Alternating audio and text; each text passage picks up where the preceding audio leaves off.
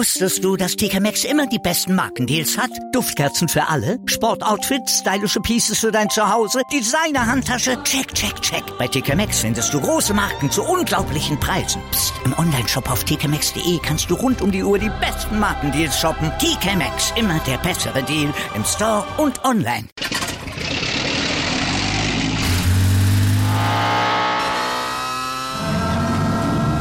Von 0 auf 100. Aral feiert 100 Jahre mit über 100.000 Gewinnen. Zum Beispiel ein Jahr frei tanken. Jetzt ein Dankeschön, rubbellos zu jedem Einkauf. Alle Infos auf aral.de. Aral, alles super. Die Sportshow mit Malte Asmus und Andreas Thies. Alles rund um den Sporttag auf meinsportradio.de. Motorsport auf meinsportradio.de wird dir präsentiert von motorsporttotal.com.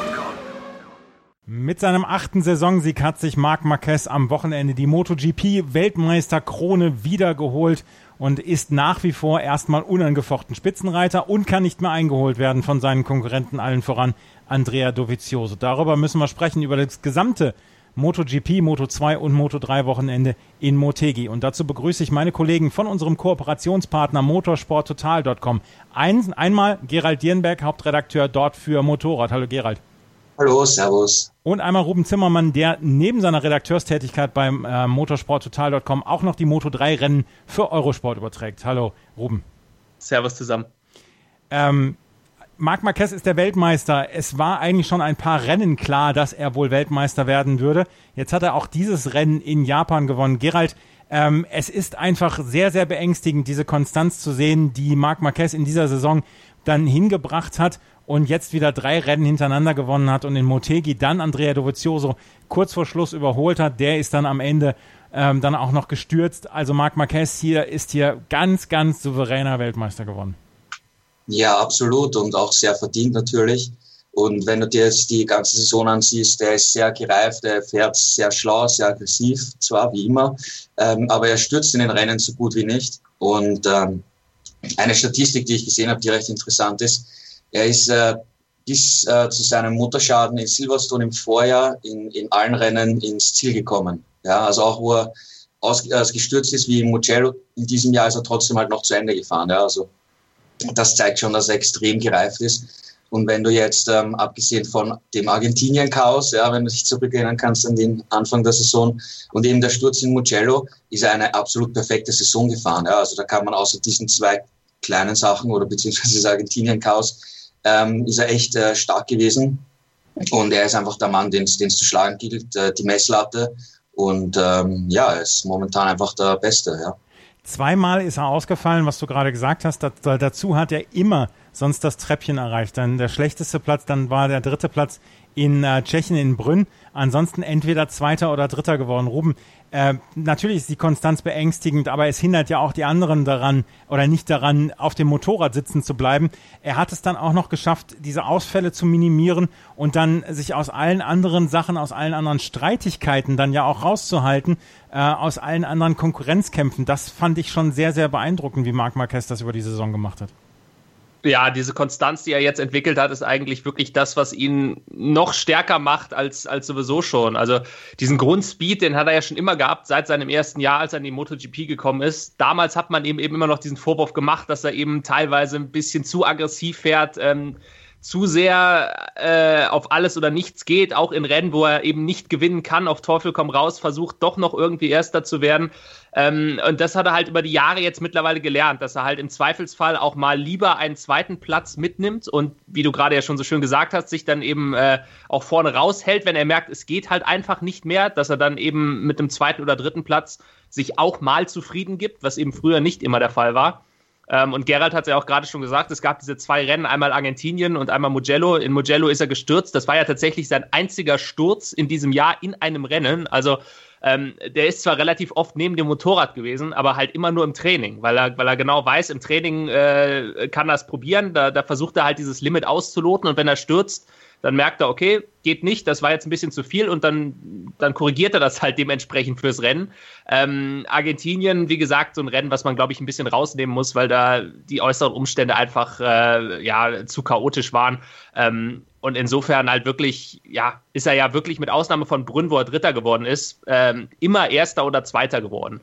Und ähm, das ist halt eine Konstanz, mit der, äh, mit der momentan auch auf diesem hohen Niveau äh, kein anderer Fahrer mithalten kann. Mhm. Ähm, Gerald, war dann dieses Rennen in Motegi, war das dann so ein bisschen äh, so, ja, das, das das Gesamtbild oder hat das dieses Gesamtbild der ganzen Saison nochmal wieder gespiegelt, weil Marquez war nicht von Anfang an vorne. Vorne war eigentlich erst Andrea Dovizioso, der hat das Rennen dann auch angeführt. Fünf Runden vor Schluss konnte Marc Marquez an ähm, Dovizioso vorbei. Der hat nochmal die Gegenattacke versucht, ist ausgefallen, ist gestürzt und Marc Marquez konnte den Sieg vor Kel Crutchlow holen. Das war so ein bisschen das Spiegelbild der kompletten Saison, oder? Ja, also ich finde, das Spielbild waren eigentlich schon die letzten drei Rennen, ja. ja. Also Aragon, Thailand und jetzt Motegi ähm, weil von der gesamten Performance her waren Dovizioso und Marquez sicher auf Augenhöhe. Da hatte jetzt keiner einen wirklich entscheidenden großen äh, Vorteil gegenüber dem anderen. Und es hätte auch Dovizioso rein theoretisch alle drei Rennen gewinnen können. Und gewonnen hat alle drei Rennen Marc Marquez. Ja.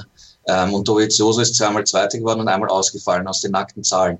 Und ich finde, das ist der Unterschied zwischen einem Topfahrer, einem mehrfachen Grand Prix-Sieger und einem absoluten Superstar und Weltmeister. Ja, das ist dieser Unterschied, ja. meiner Meinung nach. Ja. Äh, wie geht's dir dabei, Ruben? Wie hast du dieses Rennen gesehen in Motegi in Japan? Ähm, ich sehe es ähnlich wie Gerald, dass tatsächlich Dovizioso auch die Chance gehabt hätte zu gewinnen. Es war ja jetzt in, in allen drei Rennen, also Aragon, Thailand, Japan, ähm, jeweils sehr eng zwischen den beiden. Aber auch hier hatte dann am Ende eben Marquez wieder die Nase vorne. Also jetzt kann man natürlich wieder darüber spekulieren, was wäre gewesen, wenn Dovizioso äh, diesen Sturz kurz vor Ende nicht gehabt hätte. Ich glaube aber tatsächlich, das hätte am Ausgang des Rennens nichts geändert. Ich glaube, Marquez hätte trotzdem gewonnen und dann wäre er so oder so ja auch Weltmeister geworden. Ähm, insofern auch ein bisschen nachvollziehbar, dass Dovizioso natürlich alles versuchen musste, weil er auch natürlich wusste, mit diesem zweiten Platz äh, kann er die WM nicht länger offen halten. Er musste gewinnen, ähm, hat es dann dementsprechend riskiert. Es hat nicht funktioniert. Ähm, aber ja, äh, ich, ich glaube, Marquez hat es danach auch äh, relativ schön und vor allem sportlich gesagt, als er äh, im Park Fermé oder auf der Pressekonferenz dann meinte, dass eigentlich Dovizioso auch da sein sollte, ähm, weil er einfach in dieser Saison auch sehr, sehr stark gefahren ist. Und das darf man tatsächlich auch nicht vergessen, dass, dass wirklich Andrea Dovizioso ähm, ein sehr, sehr starkes Jahr gefahren ist, auch wenn er jetzt schon zum vierten Mal eben gestürzt ist. Aber er ist ja trotzdem immer noch auf Platz zwei in der Weltmeisterschaft. Und das ist so ein bisschen der Punkt, dass, dass einfach dieser Überflieger Marc Marquez momentan alle anderen überstrahlt. Auch ein Valentino Rossi, der äh, trotz aller Probleme immer noch auf Platz 3 in der WM liegt. Also wenn man Marquez mal rausnehmen würde, dann wäre das alles wirklich super eng zusammen, auch was den äh, WM-Stand nach den Punkten angeht. Ähm, aber es gibt eben diese eine Figur, äh, die momentan über allen anderen schwebt. Und ähm, ja, das, das ist halt äh, das ist halt immer schwierig dann im Sport, äh, wenn so eine Situation herrscht. Das kennt man aus der Formel 1 über Jahre mit Michael Schumacher, das kennt man aus dem Fußball äh, in Deutschland mit dem FC Bayern. Ähm, wenn es eben diese, diese eine Person oder diese eine Mannschaft gibt, die über allen anderen steht, ähm, dann passiert es halt häufig, dass die Leistungen dahinter nicht mehr richtig gewürdigt werden. Und Marquez hat es, wie gesagt, ähm, relativ schön gesagt, nämlich, dass man eben auch Andrea Dovizioso für diese Saison äh, den entsprechenden Respekt entgegenbringen sollte. Aber gibt es denn Hoffnung dann, äh, jetzt, jetzt schauen wir schon ein bisschen auf die nächste Saison voraus, gibt es denn Hoffnung für die anderen Fahrer? Ich sage jetzt mal für Dovizioso, für dann auch Jorge Lorenzo, der jetzt hier verletzt gefehlt hat, dann vielleicht auch für Valentino Rossi oder Maverick Vinales. Gerald, gibt es denn Hoffnung für die Fahrer nächstes Jahr, das Ganze etwas offener zu gestalten oder müssen wir dann auch schon jetzt sagen, Mensch, das könnte nächstes Jahr eine ähnliche Nummer wie dieses Jahr werden? Ja, bei Lorenzo müssen wir ja mal dann abwarten, wie er mit der Honda zurechtkommt oder ja. wie lange es dauern wird, dass er mit der Honda konkurrenzfähig ist. Ähm, Im Prinzip würde ich schon mal sehen, dass es auf einem ähnlichen Level weitergeht zwischen Dovizioso und Marquez, ja, weil Ducati ist jetzt wirklich konkurrenzfähig, stark. Jetzt kommt noch äh, Phillip Island, wo sie gemeint haben, hm, das ist unsere vielleicht schwierigste Strecke, aber sonst sind sie echt überall wirklich auf einem hohen Level. Ähm, man wird sehen, was für Verbesserungen hier noch, noch kommen. Einerseits von Ducati, andererseits von, von äh, Honda über den Winter. Aber ich glaube, dass die von der Performance her wieder so ähnlich sind, wie wir es jetzt zur Zeit gesehen haben. Und dann kommt es halt darauf an, ähm, wie sich die Rennen entwickeln, ähm, was man fahrerisch eben macht. Und da glaube ich schon, so wie wir es jetzt in den letzten drei Rennen gesehen haben, dass Marquez dann doch das bisschen etwas besser ist als, als äh, Andrea Dovizioso und weiterhin der Mann ist, den es zu schlagen gilt. Ja, und ja, werden wir schauen. Vielleicht gibt es irgendeine Überraschung, dass Yamaha über den Winter irgendwas findet und plötzlich ist äh, Valentino Rossi und Maverick Vinales wieder vorne dabei. Schauen wir mal, ja. Das ist ein guter Übergang auf die äh, Geschichte rund um Yamaha. Es war quasi ihr Heim Grand Prix in Motegi und äh, ihr habt es da auf motorsporttotal.com geschrieben. Valentino Rossi zeigte sich etwas ernüchtert und sagte, ja, Suzuki hat in den letzten Wochen besser gearbeitet als Yamaha, musste dann auch eingestehen, dass jemand wie Alex Rins an ihm vorbeigefahren ist beim Heim Grand Prix. Valentino Rossi nur Vierter er hat nur ein einziges Rennen mit null Punkten abgeschlossen. Ansonsten war Valentino Rossi immer in den Punkten und trotzdem ist er über 100 Punkte hinter Marc Marquez. Ähm, es ist einfach, man hat, man hat ein bisschen das Gefühl, Valentino Rossi, Merrick Vinales fahren trotz konstanter Ergebnisse komplett hinter dem Geschäft, hinter dem Hauptgeschäft hinterher, Ruben. Äh, absolut. Also das war jetzt in diesem Rennen ja auch wieder so, dass ähm, ähnlich wie in Thailand äh, Rossi zu Beginn des Rennens noch mithalten konnte. Ähm, was aber letztendlich dann nur darauf zurückzuführen war, dass eben die Pace an der Spitze äh, von Dovizioso bestimmt relativ langsam war. Ähm, und solange die da vorne nicht Gas geben, äh, reicht es halt für Yamaha noch mitzufahren. Das war in Thailand auch schon ähnlich. Ähm, da konnte man sogar noch ein bisschen länger mithalten, ist ja dann am Ende durch Vinales auch aufs Podium gefahren. Ähm, Im Motegi war es zu Beginn, wie gesagt, ähnlich. Auch da war Rossi am Anfang noch dran an der Spitzengruppe, ähm, ist dann aber im Laufe des Rennens immer weiter zurückgefallen. Und ja, das ist einfach das, wo Yamaha momentan steht. Ähm, wir haben ja alle so ein bisschen gerätselt. War jetzt Thailand eben der große Aufwärtstrend für Yamaha oder war es doch nur ein äh, positiver Ausrutscher, wenn man so möchte?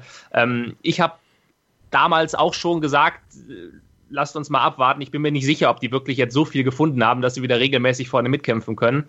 Ähm, und ich glaube, Motegi war tatsächlich die Bestätigung dafür, dass Thailand doch eher dieser einmalige Ausrutscher war, weil sie stehen jetzt eigentlich wieder genau da, wo sie vor Thailand auch schon standen. Rossi auf Platz 4, Vinales auf Platz 7. Ähm, kein Podium, äh, wie du schon sagst, Rossi eben sogar noch hinter Rins auf der Suzuki. Ähm, und das ist einfach das, wo Yamaha momentan realistisch gesehen steht. Ähm, sie müssen im Winter arbeiten, sie müssen sich für 2019 äh, endlich verbessern. Ähm, wir haben ja schon oft darüber gesprochen. Sie haben eigentlich ja auch die Mittel, um das zu schaffen, um diesen Anschluss wiederherzustellen. Ähm, aber ja, also wie gesagt, momentan diese Plätze 4 und 7 spiegelt meiner Meinung nach relativ gut das wieder, wo Yamaha momentan steht. Nämlich nicht ganz weit weg, ähm, aber es reicht eben bei weitem noch nicht, um wirklich auch vorne mitzukämpfen an der Spitze. Ja. Und Alex Rins hat ein hervorragendes Ergebnis hier abgeliefert, ist Dritter geworden, hat ähm, fast, also sein zweitbestes Ergebnis in dieser Saison gemacht und hat Suzuki dann auch ein bisschen heller erstrahlen lassen. Dann ja auch in Japan ist das ja auch immer ein gutes Ergebnis. Ähm, Gerald, das war für Suzuki schon so ein bisschen äh, dann auch Wasser auf die Mühlen, oder? Dieses Ergebnis von Alex Renz.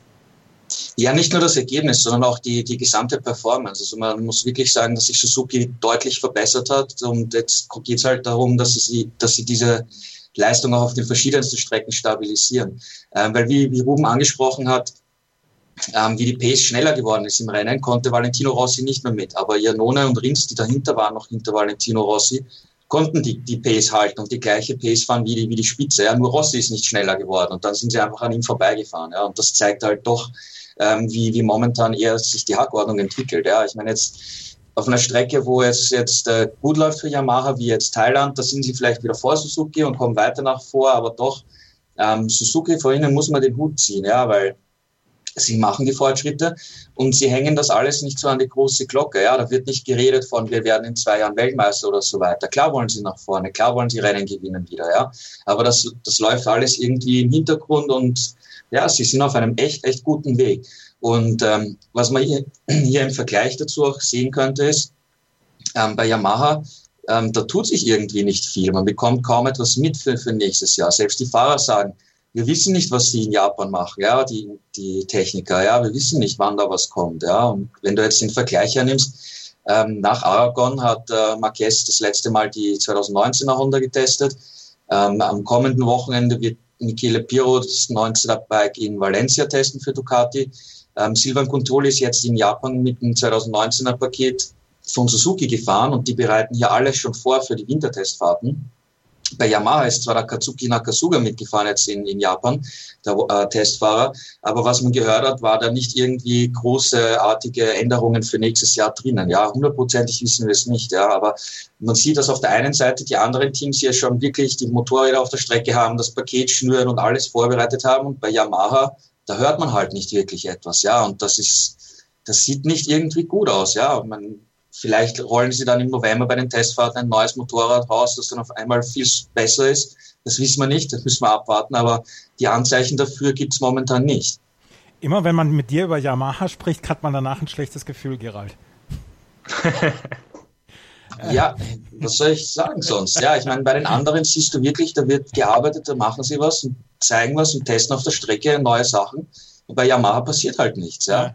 ja, ja. Das, das ist so, ja. Und das, das erklärt ja auch, wenn, wenn die Fahrer sagen, wir haben das letzte Mal vor eineinhalb Jahren oder so äh, neue Teile oder neue Sachen bekommen, die funktioniert haben und seither passiert nicht viel. Ja, das sagen ja die Fahrer auch selbst. Ja. ja düstere Aussichten, gerade auch dann im Herbst oder im Spätherbst der Karriere von Valentino Rossi. Maverick Vinales äh, gurkt im Moment, muss man ja auch fast sagen, auch so ein bisschen hinterher hier auf Platz 7. In der Gesamtwertung geht es sogar noch, dass ähm, da sind Valentino Rossi und Maverick Vinales auf Platz 3 und auf Platz 4. Wir müssen noch einen Fahrer würdigen, der hier auf Platz 2 gekommen ist in diesem Rennen. Das war nämlich Cal Crutchlow. Der hat das Rennen anscheinend sehr genossen und hat sich das dann auch angeguckt, wie Dovizioso dann von der Strecke dann noch gegangen ist am Ende. Das war wieder ein starkes Rennen für ähm, Cal Crutchlow und insgesamt kann man doch sagen, Ruben, dass die Saison für Cal Crutchlow eigentlich gar nicht so richtig schlecht verlaufen ist, oder? Er hatte ein paar Ausfälle, aber wenn er ins Ziel gekommen ist, dann hat er auch gut gepunktet.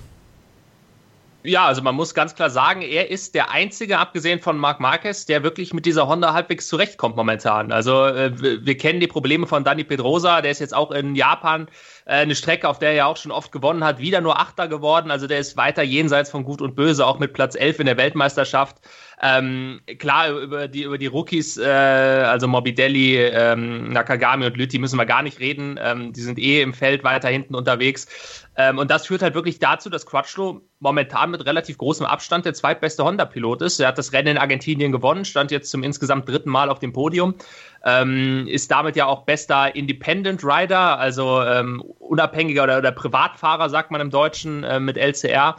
Ähm, ja, also da kann ich nur zustimmen. Fährt eine sehr, sehr gute Saison. Was ihm halt ein bisschen immer noch fehlt, ist halt diese Konstanz. Er ist dreimal auch gestürzt, aber ähm, insgesamt kann er, denke ich, sehr zufrieden sein auch jetzt dieses Rennen in Motegi ähm, hat nicht ganz gereicht, um vorne mit Marquez und Dovizioso zu kämpfen, aber dahinter war es eigentlich ein relativ souveräner, ungefährdeter dritter Platz für ihn, der dann eben am Ende zu einem zweiten Platz geworden ist durch diesen Sturz von Dovizioso. Ähm, ja, hoch verdient und ich glaube, bei Honda ist man tatsächlich glücklich, dass man, dass man Cal Crutchlow auch in den eigenen Reihen hat, weil, wie gesagt, äh, ohne Crutchlow wäre wirklich Marquez mit, mit Abstand der Einzige, der auf der Honda überhaupt gute Ergebnisse einfahren würde. Ähm, und jetzt gerade natürlich natürlich äh, in Motegi beim Honda Heimspiel äh, die Plätze 1 und 2. Ähm, ja, also vielleicht gab es da für Cal Crutchlow auch nochmal einen ähm, äh, nicht vertraglich geregelten Bonus, den er dafür dann äh, zusätzlich noch kassiert hat. Ja, Cal Crutchlow auf Platz 5 in der Gesamtwertung. Eine Frage noch, Gerald, die ich habe. Ich habe einen interessanten Artikel von dir auf motorsporttotal.com gelesen, dass Andrea Dovizioso in den letzten Rennen ähm, das Tempo immer verbummelt hätte. Warum macht er das und ähm, ist das mit Zahlen belegbar, wie er das oder was er da gemacht hat? Ja, also man hat jetzt in den letzten Rennen immer gesehen, dass er sich an die Spitze setzt nach dem Start und dann versucht vorne die, die Pace zu kontrollieren. Ähm, das ist ein gutes Recht natürlich. Ja, der Führende bestimmt das Tempo. Und ähm, die anderen Fahrer haben eben gemeint, das erkennt man jetzt als Muster. Also, dass er da wirklich diese Taktik sich zurechtgelegt hat und äh, versucht das, wenn es geht, in jedem Rennen zu machen. Und ähm, er hat dazwischen immer wieder ein paar Runden, wo die Rundenzeit langsamer wird, teilweise sechs, sieben Zehntel, danach wieder wieder schneller und so. Und, ähm, deswegen konnten jetzt die Motegi ähm, wieder die Gruppe mit Rossi und den beiden Suzukis aufschließen dann in, in der ersten Rennhälfte. Ähm, und die, die Fahrer, also vor allem Crutchlow und, und Marquez haben gemeint, dass ähm, er das relativ schlau macht, weil die Ducati extrem gute Beschleunigung hat. Ja. Das heißt, wenn er die Pace etwas verlangsamt, kann er so aus den Ecken trotzdem rausbeschleunigen, dass die anderen wirklich, nicht wirklich ein Überholmanöver vorbereiten können, um dann am Ende der Geraden zum Beispiel sich daneben zu setzen. Und es ist sehr, sehr schwierig äh, zu überholen, die Ducati eben das dadurch. Und ähm, dadurch kann der, kann Andrea Dovizioso eben mit, mit dieser Taktik eben, dass das die Pace halt wirklich bestimmen und trotzdem vorne bleiben. Ja, also nicht langsam fahren und dann wieder überholt, sondern er bleibt echt, echt vorne, weil es die anderen eben sehr, sehr schwer haben vorbeizufahren. Und ähm, Marquez hat gerätselt, ähm, woran das wirklich liegt. Ja, ob das jetzt vielleicht sogar mit dem Spritverbrauch zu tun hat, weil vor allem Motegi ist jetzt eine Strecke, äh, wo der Spritverbrauch in den vergangenen Jahren immer ein bisschen am, am Limit war. Ähm, klar, Reifen sind ein Thema, aber das ist auch wieder von Strecke zu Strecke unterschiedlich. Jetzt Motegi ähm, waren die Reifen kein Problem, also da musste man die nicht schonen, da hätte man auch von Anfang an volles Tempo fahren können, theoretisch, haben, haben einige Fahrer gemeint. Ähm, aber okay, ja, ähm, Dovizioso hat sich diese Taktik zurechtgelegt, hat das jetzt in den letzten paar Rennen ähm, gemacht. Am Ende hat er eben nicht gewonnen, ja, also die ganze Taktik ist dann nicht aufgegangen. Ähm, und er hat selber dazu gemeint, dass, dass er versuchen möchte, halt äh, ähm, das, das Feld dann schon in, über die Renndistanz aufzubrechen, die Leute abzuschütteln, um am Ende dann sogar auch Marquez ähm, nicht direkt hinter sich zu haben in der letzten Runde. Ähm, das hat jetzt nie so wirklich genau funktioniert, aber diese Taktik hat er eben, eben probiert zu, zu fahren. Ja. Mhm. Also so ein bisschen auch Eingeständnis, ich habe vielleicht nicht die allerstärkste Maschine, aber mit den Waffen, die ich habe, kann ich das Rennen auch sehr interessant gestalten. Habe ich das so ein bisschen richtig zusammengefasst? Mm, nicht, nicht unbedingt, ja. Also ich glaube schon, dass, dass man ein schnelleres Tempo fahren könnte, ja. Nur du kannst das, das Rennen eben bestimmen, wie, wie du möchtest, ja. Wenn du, wenn du vorne bist und vor allem, wenn dich die anderen fast nicht überholen können, ja, dann zwingst du den anderen einfach, einfach die, die, deine Pace auf, ja. Und äh, du schonst dich gleichzeitig, ja. Du schonst natürlich das Material, du schonst den Reifen, um dann in der, in der Schlussphase noch ein bisschen bessere Reifen zu haben, um, um auch vielleicht nicht so müde zu sein. Ja, weil wenn du da Vollgas fährst, die ganze Renndistanz, ist das sicher auch für die äh, körperliche und Konzentration anstrengend, vor allem wenn wir jetzt an Thailand denken zurück, ja, wo es sehr heiß war und so. Also wenn du die Chance hast hier, ähm, dass das Ganze etwas zu bestimmen und, und für dich äh, das Rennen so vorzubereiten, dass du in der Schlussphase optimal aufgestellt hast, dann ist das eigentlich eine recht schlaue Taktik, die man eben probieren kann und äh, Dovizioso probiert. Ja. Gewonnen hat er, wie gesagt, nicht die letzten drei Rennen. Ja. ja, gewonnen hat nämlich Marc Marquez die letzten drei Rennen und ist damit der Weltmeister schon drei Rennen vor Schluss. Wir haben noch drei Rennen in Australien, in Malaysia und dann nochmal in Spanien, aber Marc Marquez ist schon der Weltmeister hier in der MotoGP-Klasse. In der Moto 2 und in der Moto 3 ist es ein bisschen anders, da ist es noch spannender, vor allen Dingen in der Moto 3, darüber sprechen wir gleich. Wusstest du, dass TK Maxx immer die besten Markendeals hat? Duftkerzen für alle, Sportoutfits, stylische Pieces für dein Zuhause, Designer-Handtasche, check, check, check. Bei TK Maxx findest du große Marken zu unglaublichen Preisen. Psst. im Onlineshop auf tkmaxx.de kannst du rund um die Uhr die besten Markendeals shoppen. TK Maxx, immer der bessere Deal im Store und online. Wieder live von ihrem Toyota-Partner mit diesem Leasing-Auftakt. Der neue Toyota Jahreshybrid. Ab 179 Euro im Monat. Ohne Anzahlung. Seine Sicherheitsassistenten laufen mit und ja, ab ins Netz mit voller Konnektivität. Auch am Start die Toyota Team Deutschland Sondermodelle. Ohne Anzahlung geht's in die nächste Runde. Jetzt los sprinten zu Ihrem Toyota-Partner. Sei dein eigener Programmchef. Mit unserer neuen meinsportradio.de App wählst du jetzt zwischen allen Livestreams und Podcasts. Einfach, immer, überall. Hol dir unsere neue App für iOS und Android und bewerte sie jetzt bei Google Play und im App Store von iTunes. Das Rennen der Moto 2 hatte am Ende ein durchaus spektakuläres Ergebnis. Der eigentliche Sieger, Fabio Quattararo, stand am Ende nicht auf dem Podium. Ruben, was war da passiert? Äh, ja, Quattararo hat das Rennen eigentlich gewonnen vor Francesco Bagnaia, ähm, stand ja dann tatsächlich auch auf dem Podium, musste aber seinen Pokal dann wieder zurückgeben, äh, weil er nachträglich disqualifiziert wurde, weil der Reifendruck zu niedrig war. Also ähm, ja, auch heutzutage äh, im professionellen Motorradsport ähm, gibt es immer noch Disqualifikationen, soll natürlich nicht vorkommen, gerade nicht was den Sieger angeht. Ähm, kommt aber doch immer mal wieder vor. In diesem Fall hat jetzt halt Quattararo getroffen. Ähm, ich weiß tatsächlich nicht genau, ähm, äh, oder anders gesagt, ich kann mir nicht vorstellen, dass man da bewusst versucht hat, vom Speed-Up-Team zu betrügen. Ähm, ich weiß nicht, was genau da äh, der Hintergrund ist, warum dieser Reifendruck letztendlich zu niedrig war, äh, ob man da irgendwie ein bisschen, ein bisschen geschlampt hat oder vielleicht zu sehr am Limit war. Ähm, ich kann mir, wie gesagt, nicht vorstellen, dass man, dass man da bewusst betrogen hat. Äh, Fakt ist jedenfalls, der Reifendruck war zu niedrig, er wurde, er wurde nachträglich disqualifiziert. Ähm, und so ist es jetzt wieder ein Sieg für Banyaya geworden. Und ähm, ja, in der MotoGP hatten wir die WM-Entscheidung jetzt schon. Und durch diesen Sieg von Banyaya am grünen Tisch ähm, sind wir jetzt auch in der Moto2 nicht mehr so weit davon entfernt, einen neuen Weltmeister zu krönen. 37 Punkte hat Banyaya jetzt in der Gesamtwertung Vorsprung vor Miguel Oliveira, der hier auf Platz 3 eingefahren ist, hinter Lorenzo Baldassari, der auf Platz 2 eingekommen ist. Die Ergebnisse von Miguel Oliveira, Gerald, die sprechen gar nicht so eine schlechte Sprache Sprache. Die letzten beiden Rennen Dritter geworden, davor einmal Siebter und davor Zweiter geworden. Wenn allerdings der Erste so konstant punktet wie Francesco Bagnaia, dann kommt man einfach nicht ran und so scheint das Rennen tatsächlich etwas entschieden zu sein. Ja, absolut. Also die, die Konstanz von Oliveira ist natürlich auch sehr, sehr gut. Ja. Er war in allen Rennen im Ziel, ja, hat immer Punkte gesammelt. Nur Francesco Bagnaia war auch in allen Rennen im Ziel, hat immer Punkte gesammelt und hat mehr Rennen gewonnen. Ja.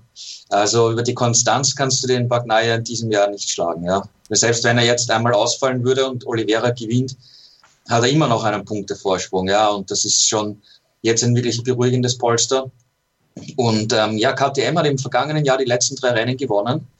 Ähm, eigentlich müsste Oliveira jetzt wieder alle drei Rennen gewinnen, um überhaupt noch eine Chance zu haben. Weil selbst wenn dann Bagnaia immer aufs Podium fährt, dann ist es auch eigentlich nicht mehr, nicht mehr zu schaffen. Ja. Und also die drei Rennen gewinnt, so wie im, im Vorjahr, bezweifle ich, ja, weil KTM ist gut, ja, hat, hat Rennen gewonnen in diesem Jahr aber sie haben jetzt auch nicht so die perfekte Konstanz reingebracht, dass sie wirklich auf jeder Strecke gewinnen können. Ja, man darf aber auch nicht vergessen, dass es, dieses Moto2-Projekt von KTM ist erst in der zweiten Saison. Also da sind sie eh schon sehr, sehr weit, wenn sie jetzt immer noch um die WM kämpfen können eigentlich. Ja, aber ähm, ja, ich glaube auch, dass die, die Vorentscheidung jetzt schon äh, gefallen ist. Ja, also aber trotzdem für, für KTM, äh, sagst du, ist das Ergebnis ein sehr, sehr gutes, wenn man um die WM kämpfen kann, wenn man 37 Punkte nur hinter dem ersten, hinter, dahinter ist, drei Rennen vor Schluss. Ja, finde ich schon, ja, weil wie gesagt, das ist immer noch ein sehr junges Projekt, das, das Moto2-Team. Und ähm, du bist mit Brad Binder auf Platz drei in der Weltmeisterschaft auch. Also du bist wirklich vorne dabei. Nur es gibt halt einen, der in diesem Jahr und ein Team, das in diesem Jahr äh, noch etwas besser ist. Ja, nicht viel besser, aber etwas besser ist. Und das, das ist der entscheidende Unterschied. Ähm, trotzdem, dadurch, äh, dass es ein, wie gesagt, ein junges Projekt ist, sind, ist die Leistung schon, schon sehr, sehr gut von KTM. Also insgesamt, glaube ich, können sie schon zufrieden sein, auch wenn der Titel natürlich äh, doch das äh, Ziel war, was man sich äh, erhofft hat. Ja. Mhm. Über Marcel Schröter müssen wir natürlich auch noch sprechen. Der ist hier auf Platz 10 eingefahren, 17,5 Sekunden ähm, dann hinter dem äh, im Ziel als Sieger gekürten Francesco Bagnaia. Marcel Schröter hatte zwischendurch eine wirklich gute Phase, hatte dann auch sein erstes Podium, dann ist er in Thailand jetzt ausgefallen. Hier, ich sage jetzt mal in Anführungsstrichen, nur Zehnter. Ähm, ist so ein bisschen der Wurm drin gewesen in den letzten zwei Rennen, äh, Ruben? Ja, in Japan waren ja eigentlich auch wieder die, die guten Ansätze bei ihm erkennbar. Also er ist dann äh, im, im Qualifying wieder mal auf einen sehr, sehr guten vierten Startplatz gefahren, hatte dann aber wirklich, ich, ich glaube, mit einer der schlechtesten ersten Runden in seiner ganzen Karriere. Also das, das war wirklich, äh, ja, also man, man konnte wirklich sehen, wie sie teilweise äh, zu zweit in einer Kurve an ihm vorbeigefahren sind. Also das sah im Fernsehen schon so aus, als hätte er da riesige Probleme gehabt. Ähm, konnte überhaupt nicht kämpfen in dieser ersten Runde, ist halt äh, sofort aus der Spitzengruppe rausgefallen und hat sich davon dann im Prinzip das ganze Rennen auch nicht mehr erholt. Ähm, ja, das, das, das ist ein bisschen schade, weil die Ausgangslage eigentlich jetzt in Japan wieder deutlich besser gewesen wäre ähm, wieder so ein bisschen das alte Problem. Also das haben wir ja nicht zum ersten Mal jetzt von ihm in diesem Jahr gesehen, dass er eben Schwierigkeiten hat zu Rennbeginn wirklich äh, sich vorne festzubeißen in der Spitzengruppe, ähm, dass er dann hinten raus die Pace zwar findet, aber halt am Anfang schon zu viel Zeit verloren hat. Ähm, er war selber mit dem Rennen in Japan natürlich auch überhaupt nicht zufrieden. Ähm, was man natürlich jetzt irgendwie auch als gutes Zeichen werten kann, dass er eben jetzt selbst mit zehnten Plätzen schon nicht mehr zufrieden ist, dass wirklich jetzt durch die guten Leistungen in diesem Jahr ähm, die Ansprüche so gewachsen sind, dass man eben sagt, naja, ein zehnter Platz ist nicht das, wo wir sein wollen. Wir wollen eigentlich deutlich weiter vorne sein. Ähm, und ja, das, das zeigt halt diesen Fortschritt, den man in diesem Jahr gemacht hat und ist, wie gesagt, vielleicht auch äh, was, was Positives, was man der Sache abgewinnen kann. Ja, Francesco Bagnaia führt mit 284 Punkten die Moto2-Wertung an. Dahinter Miguel Oliveira 7, 37 Punkte dahinter, 247 Punkte. Brad Binder mit 168 Punkten schon abgeschlagen und kann nicht mehr ins WM-Geschehen eingreifen. Die WM in der MotoGP ist entschieden, in der Moto2 scheint sie entschieden zu sein, aber die Moto3 zeigt nochmal allen die lange Nase. Nachdem Jorge Martin ausgefallen ist hier im Rennen in Motegi beziehungsweise keine Punkte gemacht hat, konnte Marco Pesecchi den Vorsprung oder den Rückstand bis auf einen Punkt äh, schmelzen lassen. Ruben, du hast das Rennen kommentiert. Was war da los in der Moto3?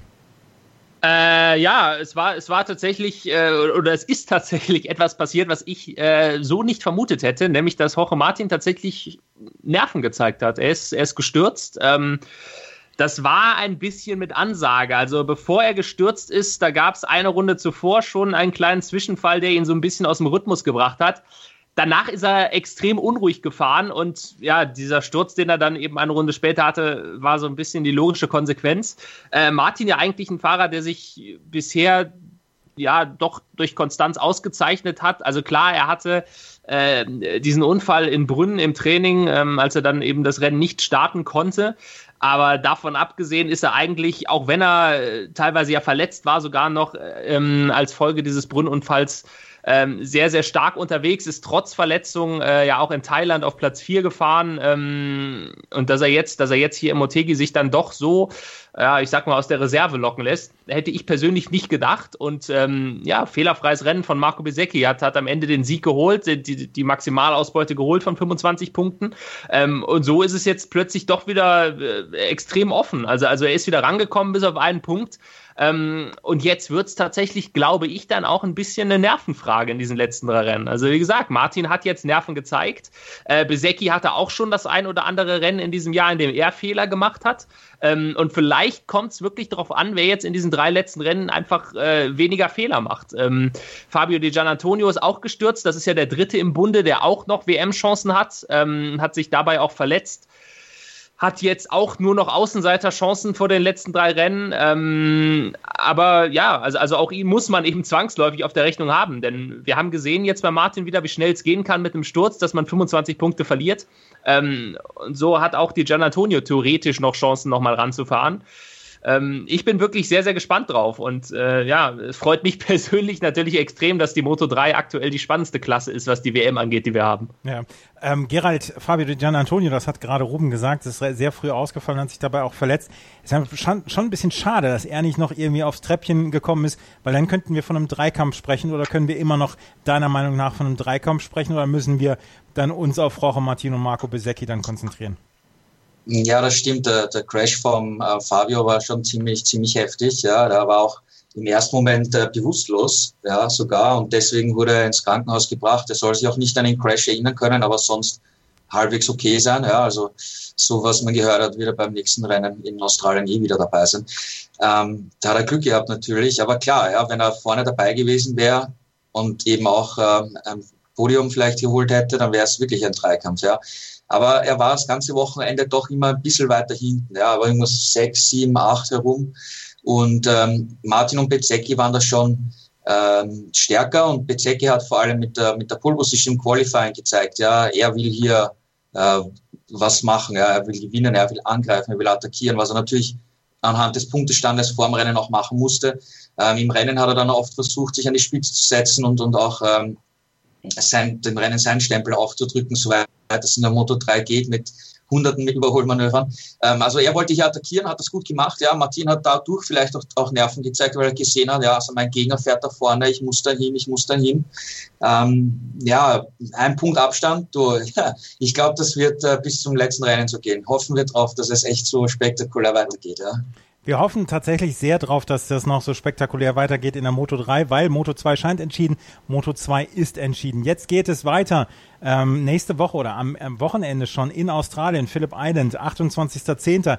Ganz früh morgens werden die Rennen dann ausgetragen. Und ähm, geht's für dich nach Australien, Ruben? Ähm, nein, also, also die, das Australien-Rennen werden wir tatsächlich aus, äh, aus München dann kommentieren. Ähm, aber ja, das heißt dann für mich, so wie für alle anderen auch, früh aufstehen, Wecker stellen. Ja, Wecker stellen auf jeden Fall. Am Wochenende gibt's das Rennen und nächste Woche werden wir dann hier bei meinsportradio.de wieder die Rennen bilanzieren. Das waren Gerald Dirnbeck und Ruben Zimmermann von motorsporttotal.com, unserem Kooperationspartner, mit ihren Einschätzungen zu den drei Rennen vom Wochenende in Motegi. Danke, ihr beiden. Dankeschön, tschüss und bis zum nächsten Mal. Bis zum nächsten Mal, ciao. Mein Lieblingspodcast auf meinsportradio.de.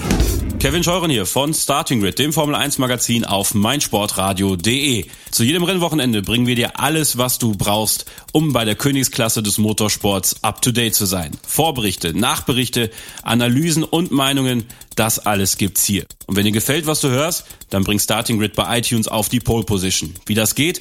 Eine kleine Rezension schreiben und fünf Sterne dalassen und schon sind wir auf dem Treppchen ganz oben. Dir gefällt, was du hörst? Dann rezensiere unsere Sendungen jetzt auf iTunes und gib ihnen 5 Sterne. Wieder live von Ihrem Toyota-Partner mit diesem Leasing-Auftakt. Der neue Toyota Jahreshybrid. Ab 179 Euro im Monat. Ohne Anzahlung. Seine Sicherheitsassistenten laufen mit. Und ja, ab ins Netz mit voller Konnektivität. Auch am Start die Toyota Team Deutschland Sondermodelle. Ohne Anzahlung geht's in die nächste Runde. Jetzt los sprinten zu Ihrem Toyota-Partner. Wie viele Kaffees waren es heute schon? Kaffee spielt im Leben vieler eine sehr große Rolle. Und das nicht nur zu Hause oder im Café, sondern auch am Arbeitsplatz. Dafür gibt es Lavazza Professional. Kaffee am Arbeitsplatz, der genauso lecker schmeckt wie in eurem Lieblingscafé. Die perfekte Kaffeelösung für jede Art von Unternehmen. Klein, mittel, groß. Ihr habt auf jeden Fall einen Kaffee, der schmeckt. Die richtige Motivation für eure Arbeitstage. Alle Infos zu Lavazza Professional findet ihr auf lavazzapro.de mit allen Kaffeelösungen für euer Büro.